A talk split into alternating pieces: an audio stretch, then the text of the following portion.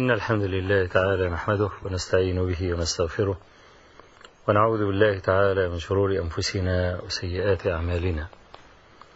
من يهد الله تعالى فلا مضل له ومن يضلل فلا هادي له. وأشهد أن لا إله إلا الله وحده لا شريك له وأشهد أن محمدا عبده ورسوله. أما بعد فإن أصدق الحديث كتاب الله تعالى وأحسن الهدي هدي محمد صلى الله عليه وآله وسلم. وشر الأمور محدثاتها وكل محدثة بدعة وكل بدعة ضلالة وكل ضلالة في النار.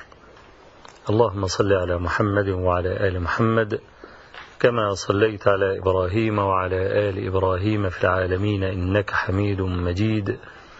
وبارك على محمد وعلى آل محمد كما باركت على إبراهيم وعلى آل إبراهيم في العالمين إنك حميد مجيد.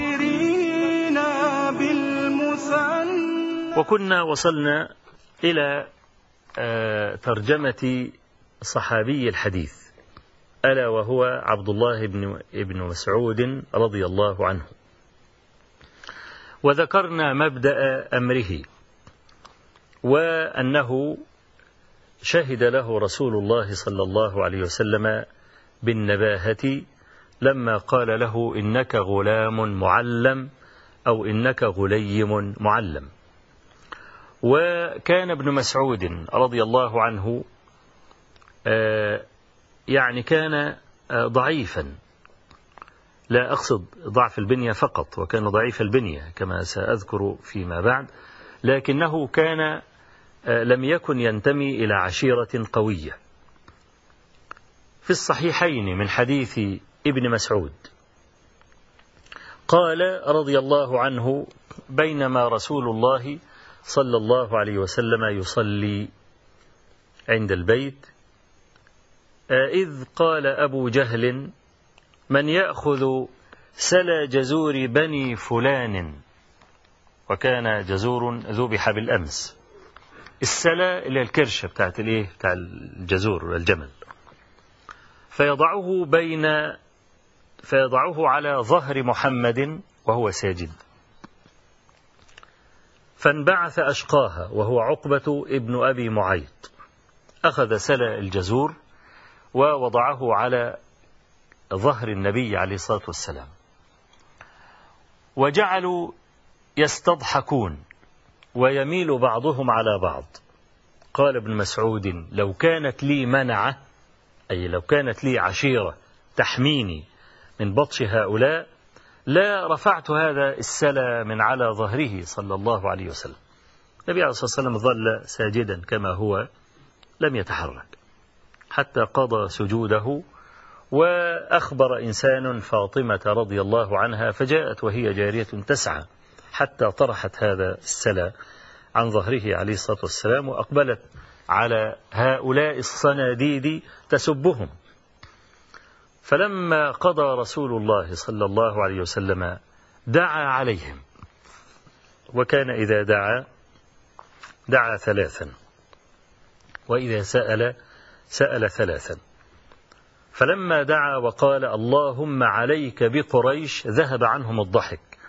وكانوا يخافون دعوته فدعا عليهم جميعا. يقول ابن مسعود فلقد رأيت هؤلاء يجرون إلى قليب بدر. أي أن هؤلاء الذين دعا رسول الله صلى الله عليه وسلم عليهم قتلوا جميعا يوم بدر. آه وظل ابن مسعود فقيرا. يعني كان ضعيف العشرة. كان ضعيف العشيرة عفوا كان ضعيف العشيرة كان ضعيف البنية. وقد ثبت هذا في مسند الإمام أحمد بسند حسن من حديثه رضي الله عنه. قال كنا نجتني الأراك. الأراك اللي هو إيه؟ الشجر اللي, بيطلع منه السواك يعني. فضحك الصحابة من دقة ساقيه. فقال عليه الصلاة والسلام مما تضحكون؟ قال يا رسول الله من دقة ساقيه. قال والذي نفسي بيده لهما أثقل في الميزان من أحد. وفي مسند الإمام أحمد وكتاب الأدب المفرد للإمام البخاري بسند حسن أيضا عن علي بن أبي طالب رضي الله عنه أن النبي صلى الله عليه وسلم أمر ابن مسعود أن يركب شجرة وأن يأتي له بشيء. فلما نظر الصحابة إلى دقة ساقيه ضحكوا أيضا. فقال مما تضحكون؟ قالوا يا رسول الله نضحك من دقة ساقيه. فقال عليه الصلاة والسلام لهما أثقل في الميزان من أحد. يبقى كان آه كانت عشيرته ضعيفة وكان ضعيف البنية وكان فقيرا.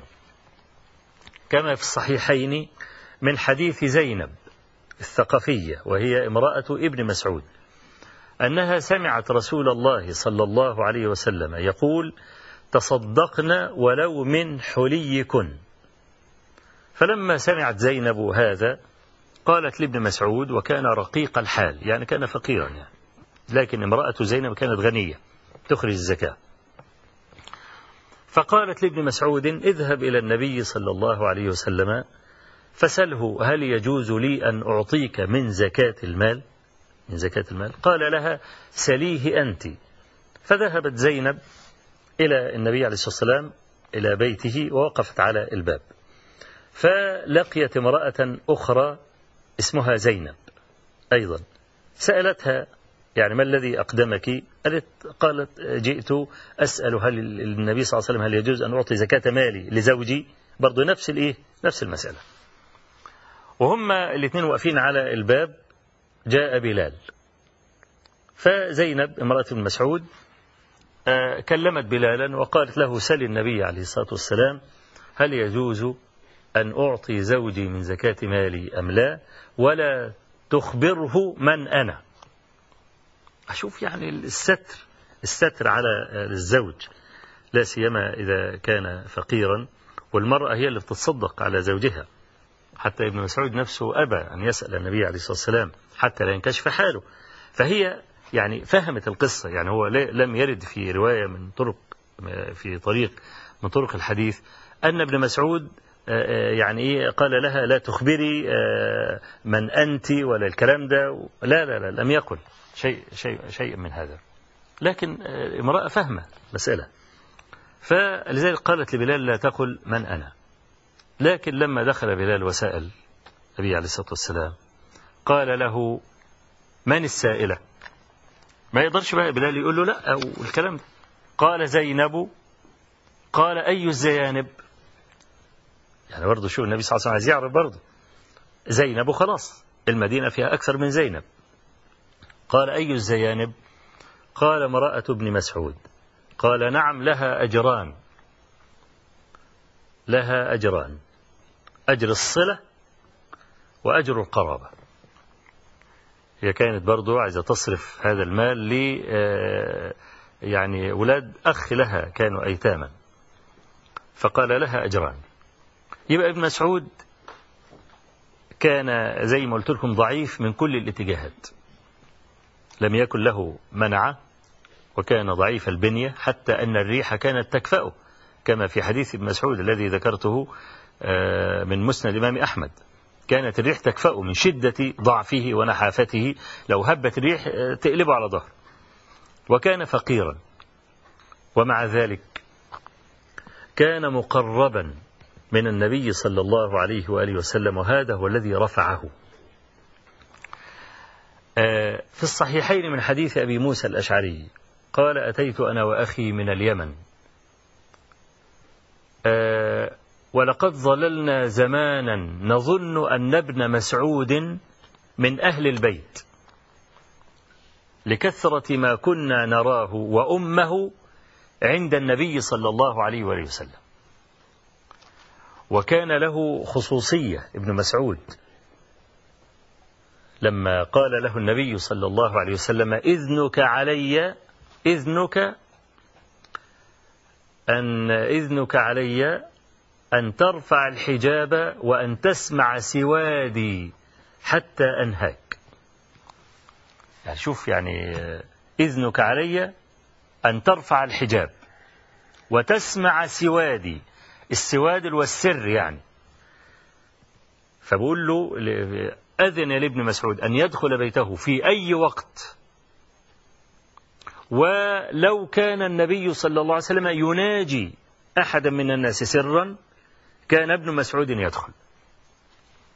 لأن ابن مسعود اختص بثلاثة أشياء كما قال أبو الدرداء قال لعلقمة ابن قيس أليس فيكم صاحب النعلين والسواك والوساد كان ابن مسعود على طول نعل النبي صلى الله عليه وسلم معاه إيده. كان هو اللي يلبس النبي صلى الله عليه وسلم النعل بتاعه.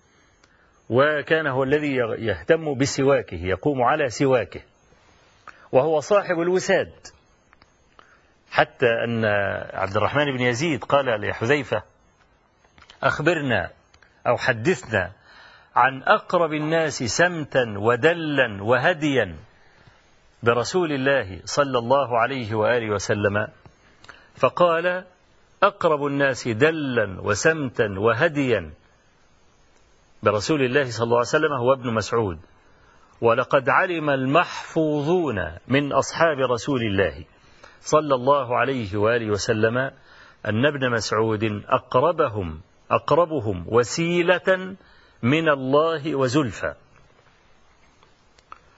واختص أيضا بشيء ما علمناه لأحد من الصحابة كما في الحديث الصحيح من حديث ابن مسعود أيضا. قال جاء النبي صلى الله عليه وسلم بين أبي بكر وعمر فدخل المسجد. فكان ابن مسعود يصلي من سورة النساء. فلما وصل إلى مئة آية من سورة النساء ركع وجعل يدعو. فقال له النبي صلى الله عليه وسلم طبعا ابن مسعود مش شايفه. لكن النبي صلى الله عليه وسلم دخل المسجد هو أبو بكر وعمر. لقوا ابن مسعود بيصلي وصل عند مية من سورة النساء وركع يدعو. فقال النبي صلى الله عليه وسلم له سل تعطى. سل تعطى. آه فلما انتهى ابن مسعود من صلاته ذهب إليه أبو بكر لما أصبح. أبو بكر رايح يبشره. يبشره به أن دعاءه استجيب ليه؟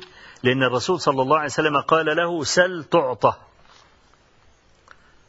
فأبو بكر الصديق الصبح بدري كده ذهب لابن مسعود وقال له الذي جرى وسأله ما الذي دعوت به فقال قلت اللهم إني أسألك إيمانا لا يرتد ونعيما لا ينفد.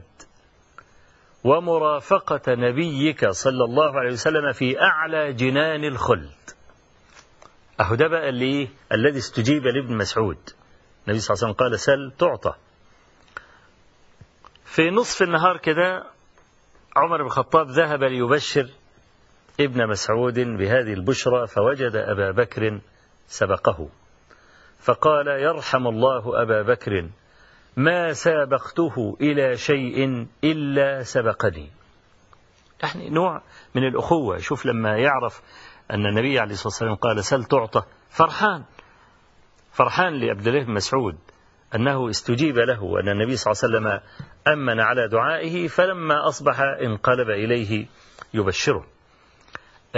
الرسول عليه الصلاة والسلام بقى في, في, في, في, في هذه الحادثة قال من سره أن يقرأ القرآن غضا طريا كما نزل فليقرأه على قراءة ابن أم عبد. ابن أم عبد اللي هو ابن, اللي هو ابن مسعود يعني.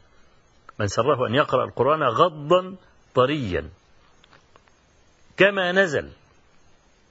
عشان كده ابن مسعود لما يعني قالوا له اقرأ على قراءة زيد. أبى. وقال على قراءة من؟ تأمرونني أن أقرأ. على قراءة زيد؟ والله لقد أخذت سبعين سورة من في رسول الله أي من فمه صلى الله عليه وسلم وإن زيدا له ذؤابتان يلعب مع الصبيان. وكان يقول لو أعلم أحدا أعلم مني بكتاب الله عز وجل تضرب إليه أكباد الإبل لركبت إليه. فضائل الحقيقة ابن مسعود فضائل كثيرة وقد توفي في آخر خلافة عثمان رضي الله عنه سنة نيف وثلاثين. يعني في حدود سنة 32 توفي ابن مسعود رضي الله عنه وعافاه الله عز وجل أن يرى الفتنة التي فتحت على المسلمين بمقتل أمير المؤمنين عثمان ابن عفان رضي الله عنه. أسأل الله تبارك وتعالى أن ينفعنا بما علمنا وأن يعلمنا ما جهلنا وأن يجعل ما قلته لكم زادا إلى حسن المصير إليه وعتادا إلى يمن القدوم عليه إنه بكل جميل كفيل وهو حسبنا ونعم الوكيل وصلى الله وسلم وبارك على نبينا محمد والحمد لله رب العالمين